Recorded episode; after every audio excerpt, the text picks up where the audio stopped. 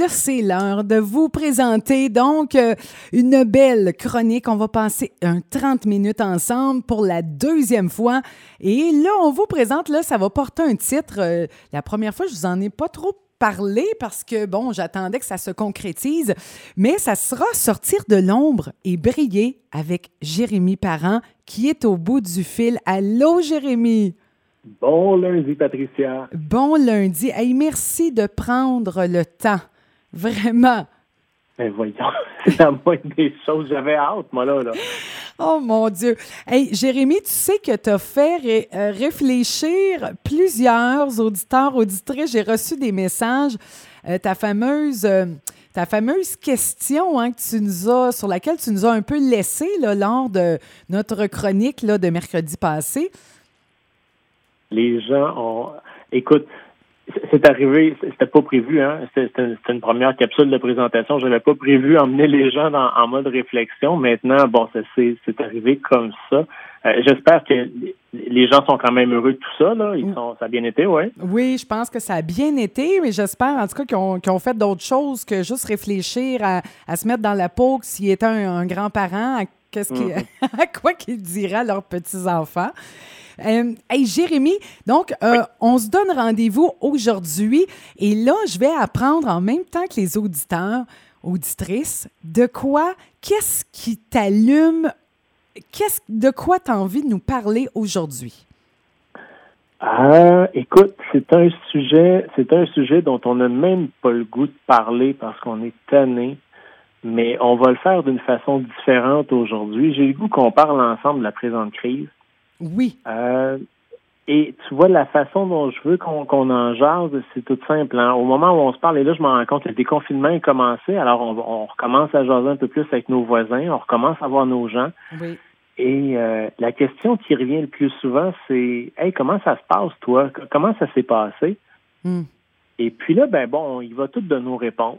Euh, mais je me suis rendu compte à un moment donné que je me suis quasiment mis à jalouser certaines personnes. Tu sais, j'en écoutais qui me disaient ben écoute, euh, moi, tout a continué comme si c'était rien passé.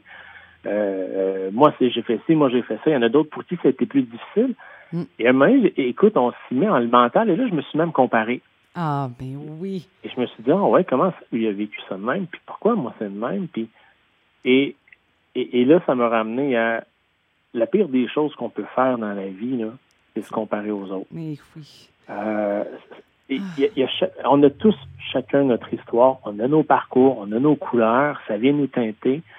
Et, euh, et l'exercice que j'ai préféré refaire, et c'est ce qu'on, euh, en fait, c'est ce que je vais proposer aux auditeurs. Tu peux te prêter au jeu aussi, mais écoute, il y a des bouts que euh, des fois ça brasse un peu par en dedans, là, mais l'idée que, en fait, je, je me suis revisité en me disant plutôt, plutôt que de me comparer aux gens euh, qui m'entourent sur la façon dont ils vivent la crise, pourquoi est-ce que je me compare pas de moi à moi, Mhm.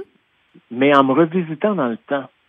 Et là, là, ça devient le fun en tabarouette. Là, ça, c'est suis- intéressant de, de voir l'évolution. Ben oui, alors là, écoute, je me suis dit, écoute, euh, écoute mon champion, écoute Jérémy, si, euh, si cette crise-là qu'on traverse actuellement, avec tout ce que ça comporte, euh, elle était arrivée dans ta vie, elle était arrivée dans ma vie il y a 30 ans. Wow. La même, même chose. Là. Oui. Comment j'aurais réagi? Et Oh. là, euh, papier crayon à la main, honnêtement, parce que je le dis, hein, papier crayon tout le temps, tout le temps, tout le temps, c'est la plus belle des choses que vous pouvez vous offrir. Euh, il y a 30 ans, j'avais 12 ans. Euh, j'avais 12 ans, j'habitais évidemment chez mes parents. Euh, mes parents, euh, ils vivaient pas aisément. Les deux étaient concierges euh, chez nous. Le salaire familial, euh, dans les bonnes années, il, il devait avoisiner 30 000. là. Tu sais, quand tout a bien été, là, on faisait, mes parents faisaient 30 000 par année. Quand, quand les chèques d'allocation familiale arrivaient, ben c'était comme l'espèce de souffle qui Oui. nous permettait de d'avoir l'illusion qu'il y avait un petit peu d'argent dans le compte parce qu'en fait chacune des payes était dépensée avant que l'autre arrive. Eh ben oui. C'était pas beaucoup de sous à l'époque. Et là, je me disais, bon, moi, je l'aurais vécu dans ma tête de petit cul. Euh, J'étais dans une famille, j'avais la chance d'être dans une famille où même si ça brassait dans la famille élargie, notre famille proche, on s'aimait beaucoup. Euh, alors, probablement que tous ces problèmes-là, je les aurais pas tant vus. Euh, j'aurais pas vu les répercussions dans mon assiette. J'aurais pas vu la répercussion probablement dans, dans, dans mes vêtements. On était déjà habitué à pas grand-chose. Oui. Euh, mais mes parents, eux autres, comment ils l'auraient vécu, comment ils s'en seraient sortis. Puis honnêtement, ça, c'est venu me brasser beaucoup de choses. Wow.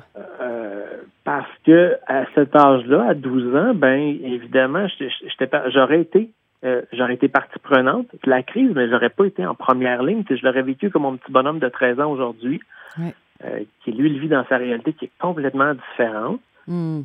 Euh, et là, ben, je me suis dit, bon, ben, amusons-nous. Maintenant, si, euh, si la même crise, elle était arrivée il y a 20 ans, il y a 20 ans, ben là, j'étais rendu à 22. À 22, j'étais un grand garçon. À 22, je venais de rencontrer ma femme. Euh, on vivait les deux dans un petit appartement. Elle, avait, elle venait de finir son cégep. Moi, je venais de me lancer en affaires avec ma première entreprise. probablement qu'on l'aurait vécu comme un jeune couple. Tu sais, ça faisait deux, trois ans qu'on était ensemble à ce moment-là. Avec plein d'espoir. Puis, euh, Oui.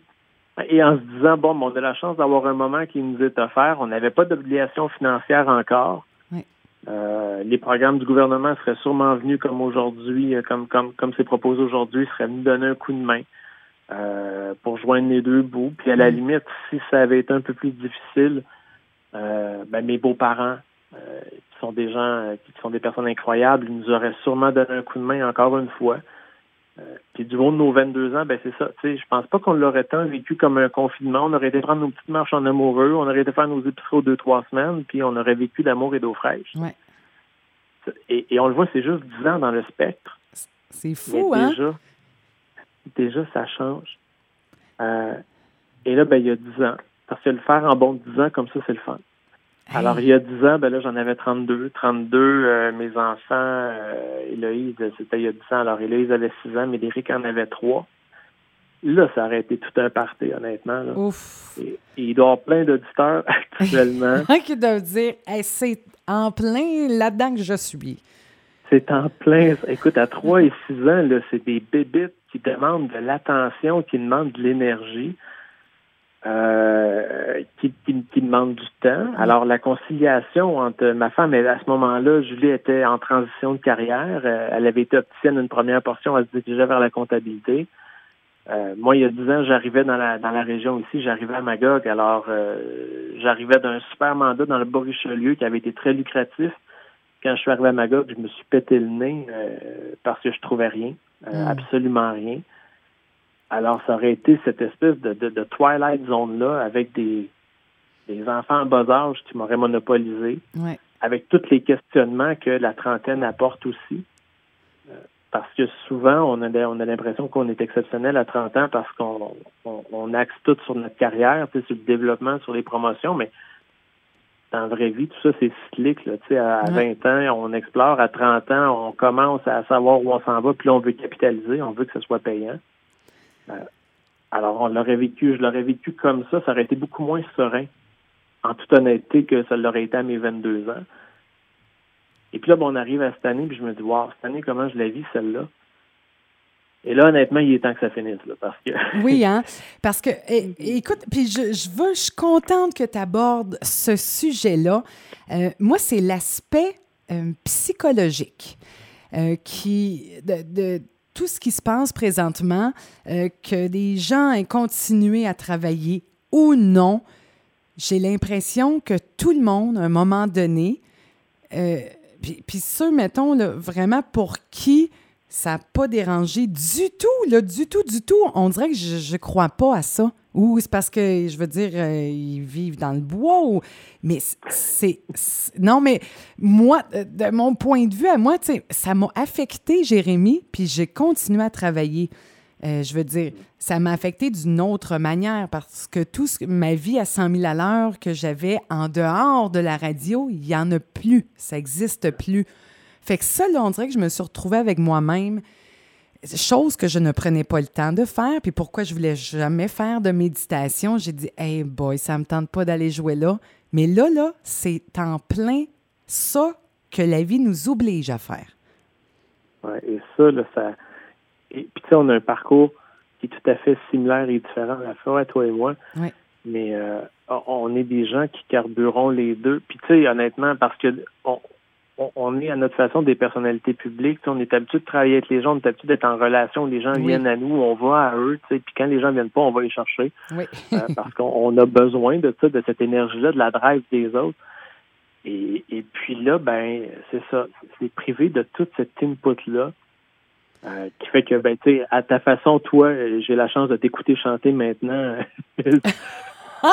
Ah! ça, là, c'est un de mes grands antidépresseurs. Je te dirais, c'est, ça aura été mon, en tout cas, mon point positif de, toute cette crise-là. Je me suis remis à la chanson, chose que j'avais plus le temps de faire.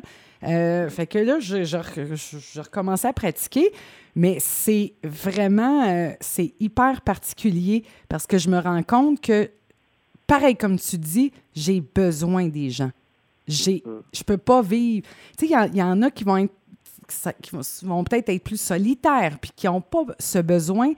Mais, puis, tu sais, tu le dis souvent dans tes capsules, Jérémy, tu sais, j'ai besoin, je me suis ennuyée de vous autres, tu fais des lives, mais j'ai exactement ce, ce je sais pas, c'est, sinon j'ai l'impression que j'existe pas.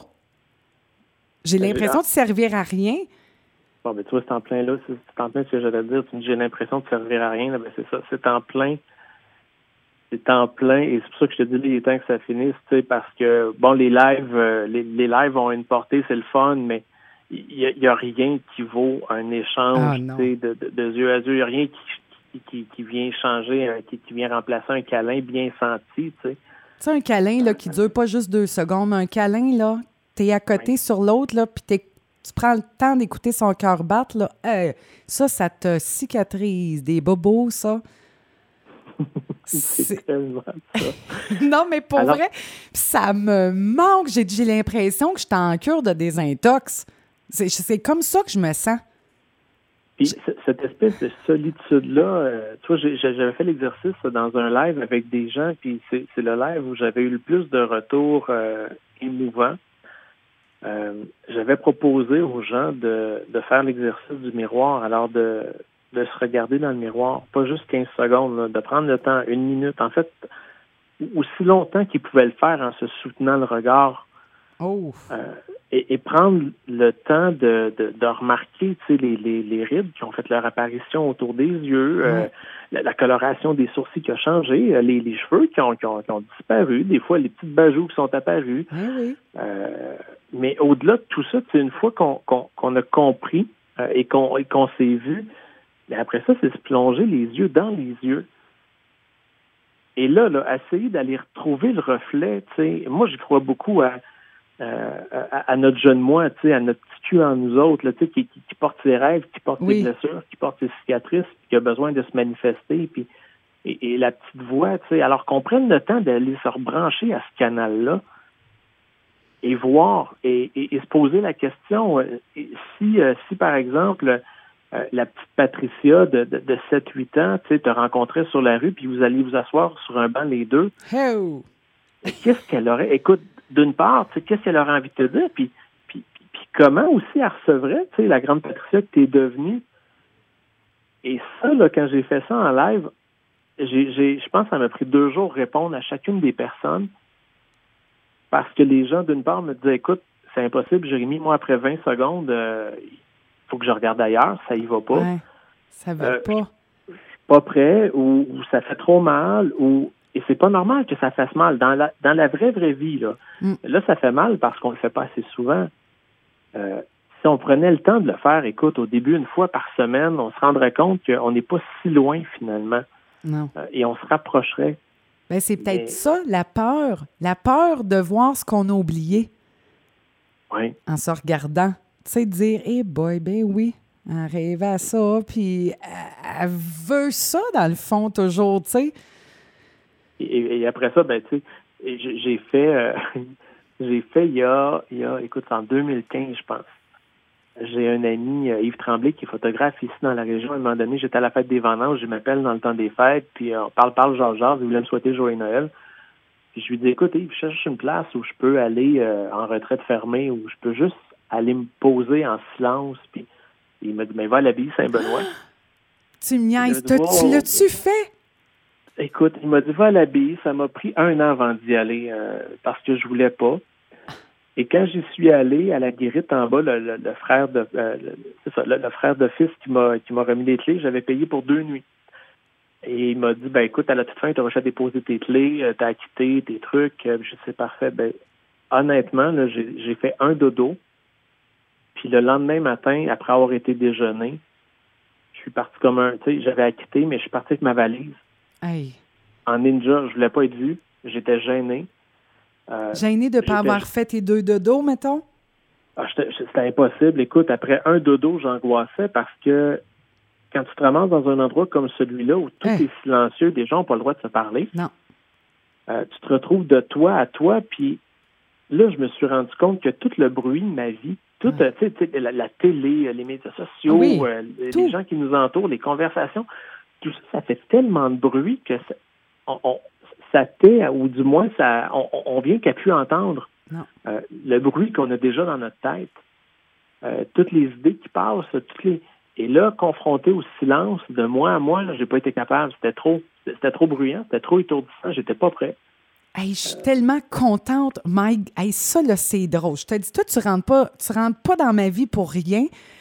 Mes auditeurs, j'en ai déjà parlé, j'ai déjà fait une chronique, j'ai déjà parlé des gens qui ont fait des retraites parce que c'est mon rêve, puis en même temps, c'est une des mes plus grandes peurs parce que je, m'organise pour faire du bruit tout le temps, justement pour peut-être pas entendre, mais j'ai dit en même temps, j'ai cette envie de le faire pour me confronter, puis là, là, ça me fait capoter que tu me racontes.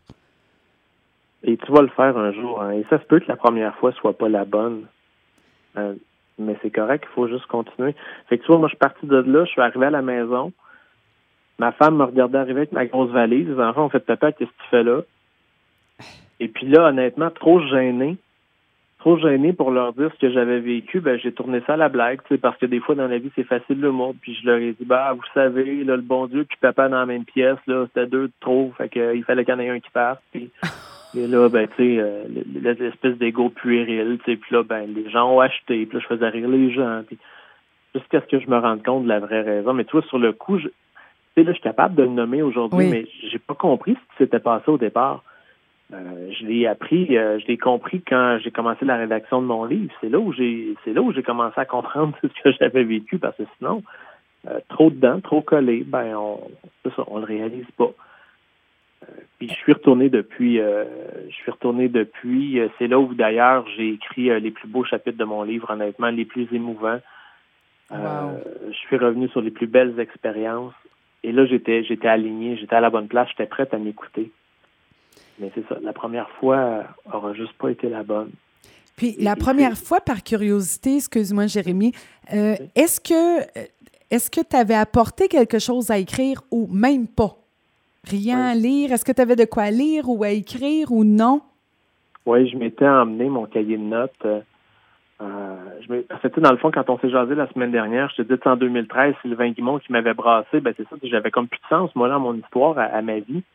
Puis je cherchais une place pour le faire. c'est là où j'ai commencé à, prendre des notes, à noter. Puis euh, entre les deux, ouais, euh, ouais, on a un peu de temps c'est ça, tu vois, entre les deux, ça, c'est en, en 2015. Euh, en 2015, euh, l'abbaye Saint-Benoît, mais en 2014, en fait, fin d'année 2013, début 2014, c'est ça, est arrivé un événement qui, euh, qui, qui, m'a un peu brassé. Je ne sais pas, toi qui es de la communauté, si tu as entendu parler de l'histoire de la petite euh, Zoé, Zoé Salois.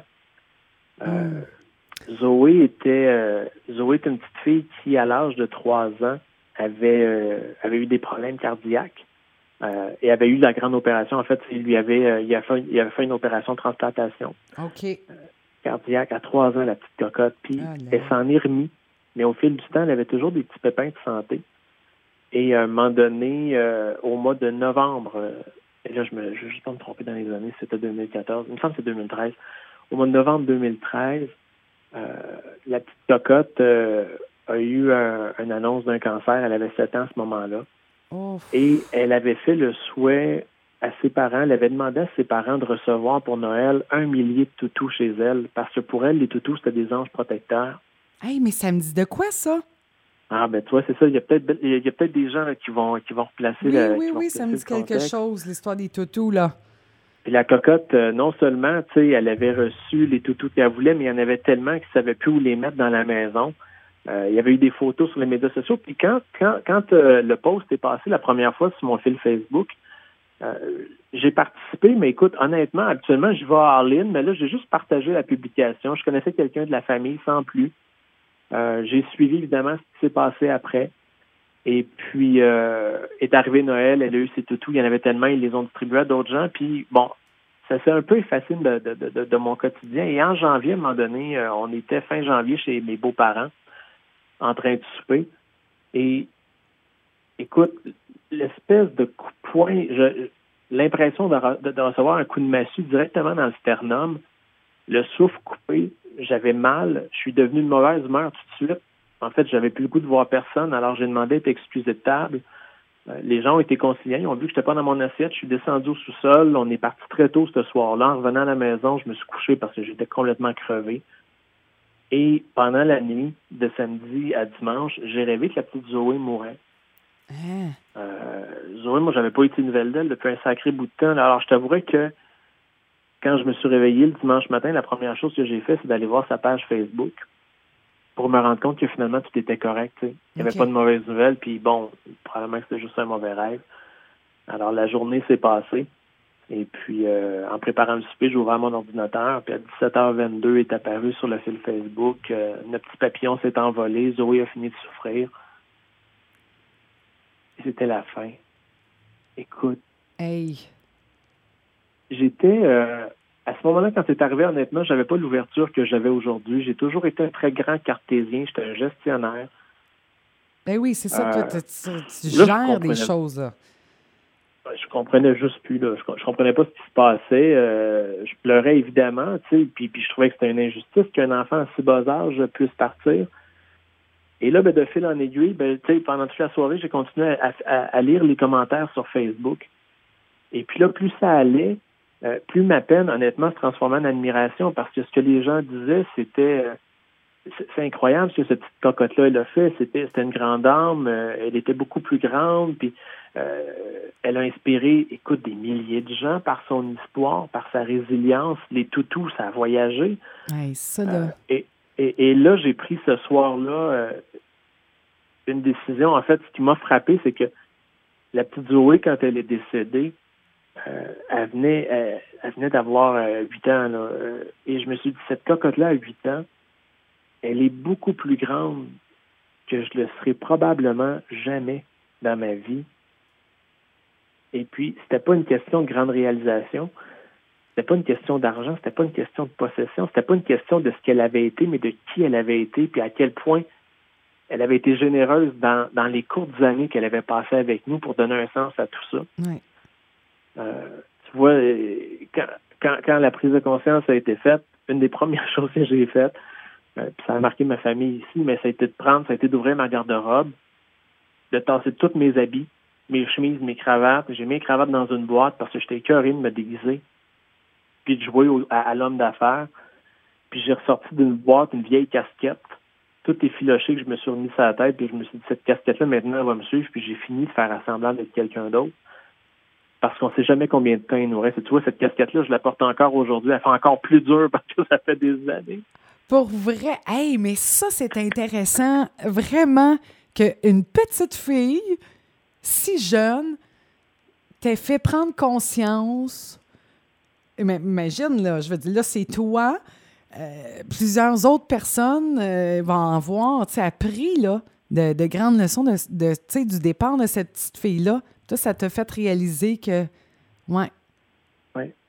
Puis, mais je la partage, cette histoire-là, maintenant, parce que c'est le genre de truc que je veux pas juste garder pour moi. Tu sais, euh, on est plusieurs à, avoir des masques, puis à jouer des rôles, puis des fois à, se sentir obligé. Puis, tu sais, la casquette que je porte, honnêtement, quand j'ai eu à me lancer comme conférencier, puis quand j'ai lancé mes livres, je me suis posé la fichue question, là, euh, écoute, est-ce que je monte sur une scène avec un complet, veston cravate où je me permets la casquette. Est-ce que, est-ce que je vais assumer qui je vais être? Tu Les premières conférences, je les ai fait sans la casquette parce que j'étais pas prêt. Maintenant, ça me suit partout. Sur les médias sociaux, on la voit. Ma femme est tannée de l'avoir. On va pas qu'on achète une autre à un moment donné.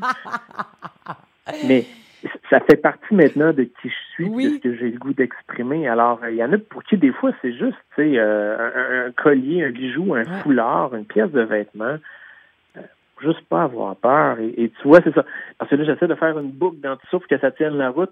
Euh, cette fameuse crise-là, tu sais, qu'on traverse, ben c'est ça. Moi, aujourd'hui, maintenant, je sais comment je la vis. Je sais ce que...